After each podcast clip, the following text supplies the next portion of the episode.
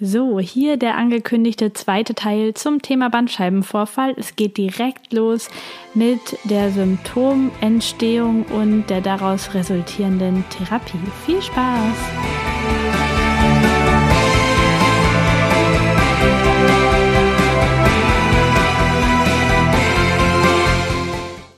Um die konservative Therapie von einem Bandscheibenvorfall zu verstehen, brauchst du noch die Informationen, in was für einer Reihenfolge die Symptome bei einem Bandscheibenvorfall auftreten. Denn es ist so, dass die Nervenwurzel von der Bandscheibe gedrückt wird und nicht genug Sauerstoff bekommt und dann in einer festgelegten Reihenfolge auf diesen Sauerstoffmangel reagiert. Nämlich als allererstes wird sie hypersensibel, also wenn der ähm, wenn die Sauerstoffzufuhr zum Nerven ein Stück gequetscht wird, der nicht so gut durchblutet wird, dann reagiert er mit Hypersensibilität. Das heißt, das zugeordnete Dermatom ist empfindlicher und es kann diese Kribbel, dieses kribbelige Gefühl da drin entstehen. Erst wenn die, der Nerv noch weniger Sauerstoff bekommt, entsteht ein Taubheitsgefühl. Und das Taubheitsgefühl entsteht immer, von ähm, weit weg von der Körpermitte zu näher dran. Das bedeutet, wenn wir nochmal unser Dermatom L3 Innenseite Oberschenkel nehmen, dann fängt die, das Taubheitsgefühl auf der Innenseite des Knies an und wandert, je doller der Nerv komprimiert wird, nach oben Richtung Schambereich. Wenn der Nerv wieder entlastet wird, zum Beispiel durch die Therapie, die ich dir gleich beschreibe, dann wandert das Taubheitsgefühl auch genau oder geht das Taubheitsgefühl genau in dieser Reihenfolge wieder weg. Das bedeutet, dass das Taubheitsgefühl zuerst nah am Schambereich wieder abnimmt und zum Schluss nur noch an der Innenseite des Knies vorhanden ist, bevor es dann ganz wieder weggeht. Anders verhält es sich beim Schmerz. Der Schmerz im Dermatom, der startet immer zentral. Das gleiche Beispiel, L3 Bandscheibenvorfall, das heißt, der Schmerz startet auf der Innenseite des Oberschenkels ziemlich nah am Schambereich und wird dann immer schlimmer, zieht immer weiter runter, bis er irgendwann auch die Innenseite des Knies betrifft. Und wenn, wenn ähm, der Nerv dann wieder mehr Sauerstoff bekommt, sich regenerieren kann, dann geht der Schmerz auch in die Richtung wieder weg. Das heißt, der, der Schmerz nimmt von unten nach oben ab. Irgendwann hast du wieder nur noch Schmerzen am Oberschenkel und ganz zum Schluss, bevor der Schmerz dann weggeht, nur an der Wirbelsäule, also nur da, wo überhaupt der Schaden entstanden ist. Wenn der Schmerz nicht so weggeht, nämlich irgendwann oben nicht mehr zu spüren ist und nur noch unten, dann bedeutet das, dass die Schädigung eher noch zunimmt. Wenn dieser Schmerz dann da ist und der Nerv noch weiter komprimiert wird, dann kommen irgendwann die Muskelsymptome dazu. Das heißt, der Kennmuskel wird schwach. Zuerst merkt man das an seinen Reflexen. Wenn wir wieder von L3 ausgehen, ist das der Oberschenkel, vordere Oberschenkelmuskel. Das heißt, der Patellasehnenreflex, also der Reflex, den der Arzt auslöst, wenn er mit einem Reflexhammer unter deine Kniescheibe haut der ist abgeschwächt. Das heißt, an dem betroffenen Bein schlägt das Bein längst nicht so stark aus wie an dem nicht betroffenen Bein. Und ähm, später, wenn der Nerv noch mehr gequetscht wird, dann wird auch der Muskel schwach. Das heißt, er kann nicht mehr so gut motorisch angesteuert werden und nimmt an Kraft ab. Und das kann man, wenn so ein Bandscheibenvorfall länger besteht, auch sogar beobachten. Dann wird nämlich der Oberschenkel im Vergleich auf der betroffenen Seite dünner als auf der Seite, wo der Muskel noch voll ansprechbar ist. So entstehen diese Symptome des Bandscheibenvorfalls. Und wenn ein Therapeut oder du selber diesen Bandscheibenvorfall therapieren möchte, dann ist es wichtig, dass die Symptome in genau der richtigen Reihenfolge kontrolliert wieder verschwinden. Denn nur dann können wir gewährleisten, dass die Nervenwurzel auch weniger doll komprimiert wird dann können wir, sind wir einfach auf der sicheren Seite, dass wir wissen, aha, jetzt kriegt die Nervenwurzel wieder genug Sauerstoff, genug Blut, ist genug versorgt und kann sich regenerieren.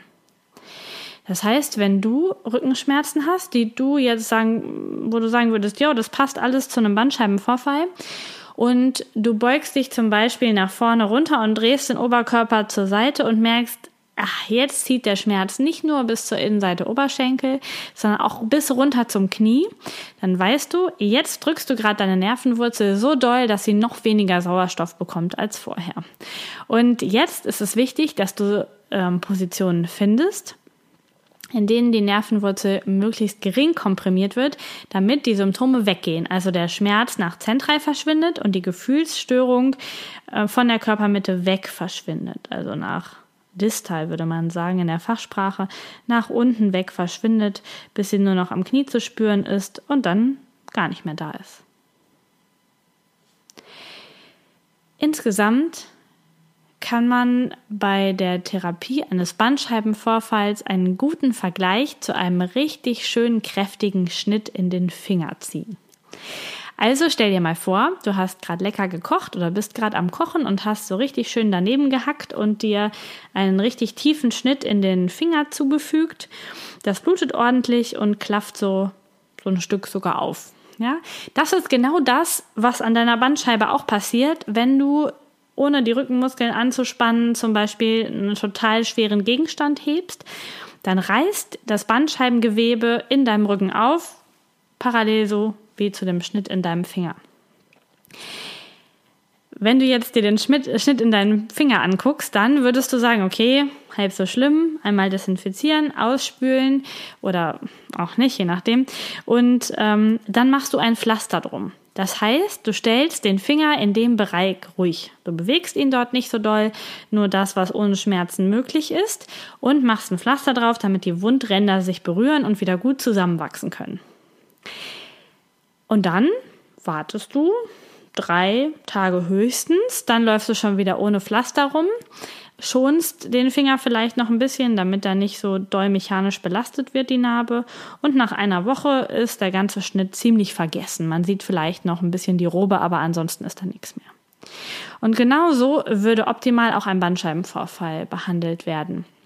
Das heißt, du machst eine Bewegung, beugst dich zum Beispiel gerade nach vorne runter und kramst unter einem Sofa irgendeinen schweren Gegenstand hervor. Das heißt, verdrehst dich dabei, sagen wir jetzt mal nach rechts, ziehst den drunter her und in dem Moment merkst du, ah, es zieht richtig in den Rücken, es tut richtig weh, du hast direkt Ausstrahlung in die Beine, ähm, brichst deine, deine Sache ab und das könnte dann ein Bandscheibenvorfall sein.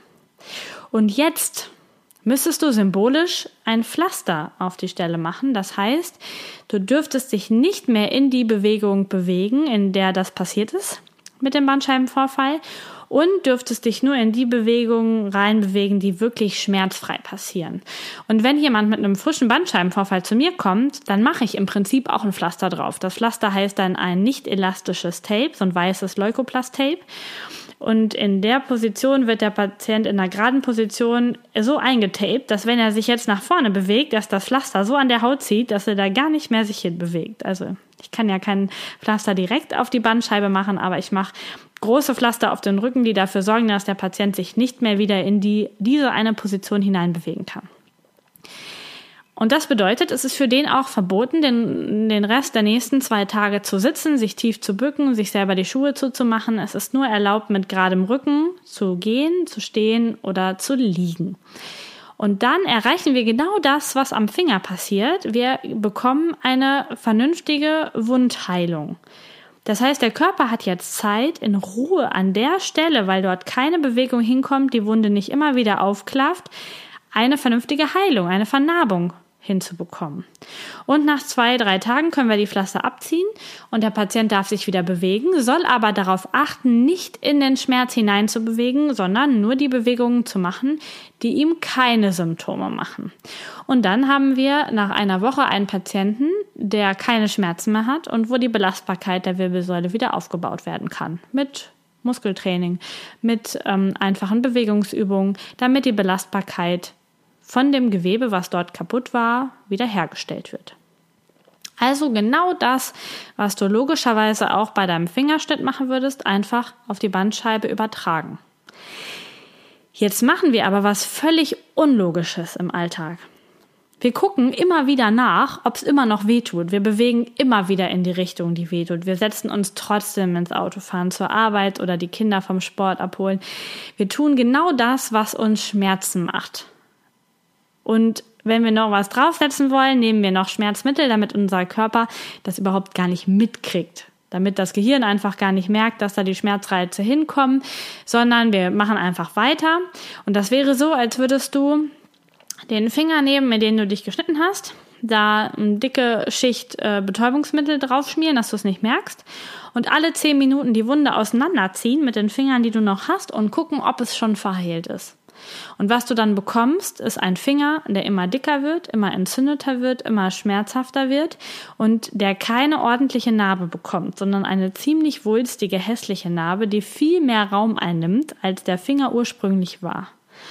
Und das ist genau das, was dann an der Bandscheibe passiert. Du bekommst eine chaotische Wundheilung mit, mit einem richtig dicken, wulstigen Gewebe. Und das drückt natürlich dann permanent auf den Nerv, weil die Bandscheibe jetzt an der Stelle viel wulstiger, breiter, entzündeter und schmerzhafter ist, als sie vorher war. Und dann sprechen wir von chronischen Rückenschmerzen, weil es einfach immer weh tut.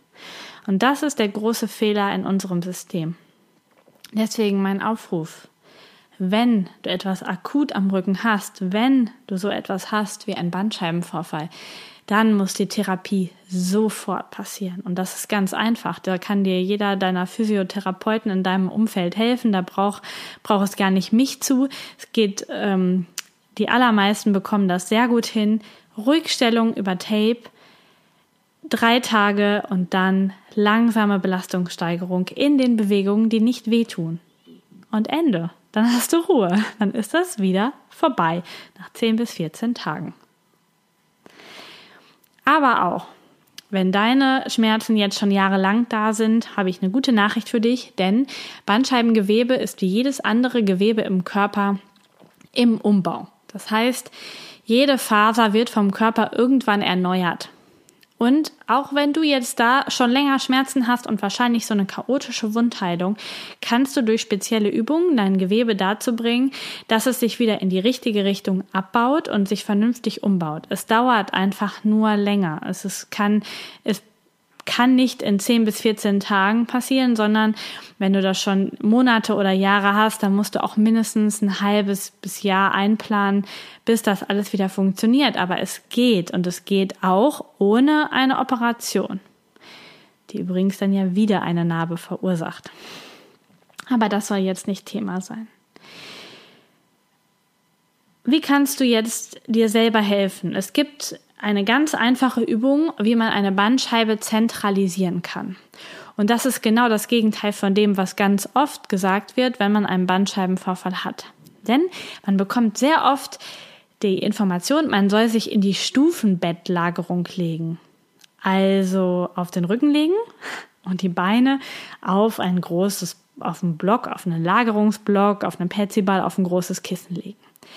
In der Position ziehst du aber deine Bandscheibe hinten noch mehr auseinander. Deine Wunde, die, die entsteht, weil du dich nach vorne runterbeugst, wird weiter auseinandergezogen, weil du dich in der Position ja im Prinzip auch nach vorne beugst. Das ist nicht so toll. Und die meisten Leute sagen, ja, in der Stufenbettlagerung selber habe ich keine Probleme, aber wenn ich danach aufstehe, ist es noch schlimmer. Und genau das ist der Punkt. Das kann nicht gut für dich sein, wenn du danach aufstehst und dann ist es noch schlimmer. Ich möchte dir eine andere Lagerung empfehlen, nämlich die umgekehrte Stufenlagerung. Das heißt, du legst dich mit dem Bauch auf ein großes, dickes Kissen und ähm, die Beine gestreckt nach vorne, die Arme legst du einfach vorne ab, kannst du auch was lesen dabei. Einfach umgedreht die Stufenlagerung und der Bauch liegt erhöht auf einem Lagerungsblock oder auf einem Kissen. Du bleibst dort so lange liegen und atmest tief und gleichmäßig, bis die Schmerzen nachlassen. In dem Muster, was ich dir eben beschrieben habe. Also Schmerzen verschwinden nach zentral, Gefühlsstörungen verschwinden nach außen, also weg vom, von der Körpermitte. Und das machst du so lange, bis das äh, so ist. Und dann nimmst du das Kissen weg und legst dich flach auf den Bauch. Und dort wartest du wieder, bis die Schmerzen weggehen. Denn in dieser Position, in einer Bauchlagerung, am Ende sogar noch mit überstreckter Wirbelsäule. Also die Übung geht so weit, wird so weit fortgeführt, dass du dich irgendwann in die Cobra-Position des Yogas begeben kannst. Das heißt Bauchlage und die Arme stützen sich vom Boden gestreckt ab und du kommst so wie so eine Cobra nach vorne hoch. Und dann drückst du die Wunde, die entstanden ist durch die Wirbelsäulenbeugung, hinten zusammen. und sorgst dafür, dass die Wirbelsäule, ähm, nicht die Wirbelsäule, sondern die Bandscheibe wieder zentral zwischen die Wirbel geschoben wird. Ich glaube, das ist jetzt schwer zu verstehen ohne Bilder. Ich mache dir auch das als Bild in den Blog, dass du das sehen kannst, was da passiert in den verschiedenen Positionen, damit du verstehst, warum das wichtig ist. Und dann machst du diese Übung täglich, mehrmals, immer wieder und sorgst dafür, dass deine Wirbelsäule in diese Position kommt und versuchst so wenig wie möglich in einer runden Wirbelsäulenposition zu sein. Also nicht auf dem Sofa rumhängen, nicht im Autositz rumhängen. Also alles mit gerader Position, viel gehen, stehen, laufen, Bauchlage oder in anderer Lage liegen, um die Wirbelsäule schön gestreckt zu halten. Und dann kannst du die Wirbelsäule optimal trainieren und den Bandscheibenvorfall oder die Bandscheibe wieder zentralisieren, sodass deine Nerven genug Platz haben. Und darum geht es auch nur. Deswegen sind auch viele Bandscheibenvorfälle symptomfrei, denn das Loch, wo dieser Nerv durch muss, um zum Bein oder zum Arm zu kommen, ist dreimal so groß, wie der Nerv eigentlich Platz braucht. Und wenn da so ein bisschen Bandscheibengewebe rausguckt, dann stört das den Nerv gar nicht. Erst wenn es sehr viel wird und er sehr stark eingedrückt wird, dann stört es ihn, sodass wir ganz entspannt eine moderate Zentralisation hinbekommen können und wenn keine Symptome da sind, sind wir zufrieden. Auch wenn man trotzdem vielleicht auf dem MRT-Bild noch einen Bandscheibenvorfall sieht. Das ist genau der Punkt. Wir werden uns jedenfalls in meiner Form Welt der Therapie nicht darum kümmern, was man auf Bildern sieht, sondern nur, was die Symptome sind, was das Gefühl des Patienten ist und was ihn in seiner Lebensqualität einschränkt. Also was dein Gefühl ist und was dich einschränkt. Ganz egal davon, was auf irgendwelchen Bildern oder Berichten zu lesen oder zu sehen ist, das spielt überhaupt keine Rolle. Es geht darum, dass dein Körper für dich funktioniert. Das ist genau der Punkt. So. Ich hoffe, ich habe jetzt alles gesagt, was dir hilft für ähm, dich und deine eventuelle Bandscheibenproblematik. Teil doch die Folge gerne mit anderen betroffenen Menschen, die du kennst, die das gleiche haben, um sie zu informieren. Und ähm, ich wünsche dir ganz viel Erfolg bei den Übungen. Schau auf dem Blog vorbei, da findest du die ganzen Informationen, die ich angekündigt habe. Und dann hören wir uns beim nächsten Mal wieder. Ich freue mich ganz arg drauf und wünsche dir noch einen schönen Tag. Tschüss, deine Lisa. Vielen Dank, dass du Teil meines Podcasts bist. Informationen zu mir und meiner therapeutischen Arbeit findest du unter lisamesters.com. Die Shownotes, Links und Notizen zu dieser Podcast-Folge warten unter lisamesters.com slash podcast auf dich. Wenn du Fragen an mich hast oder Themenvorschläge für die kommenden Podcast-Folgen, dann schreib mir doch über Facebook oder nutze das Kontaktformular meiner Internetseite. Ich freue mich riesig über deine Bewertung bei iTunes oder ein Like auf meiner Facebook-Seite Körperkunde Podcast. Hab einen wundervollen Tag. Vertraue dir und vertraue dem Leben.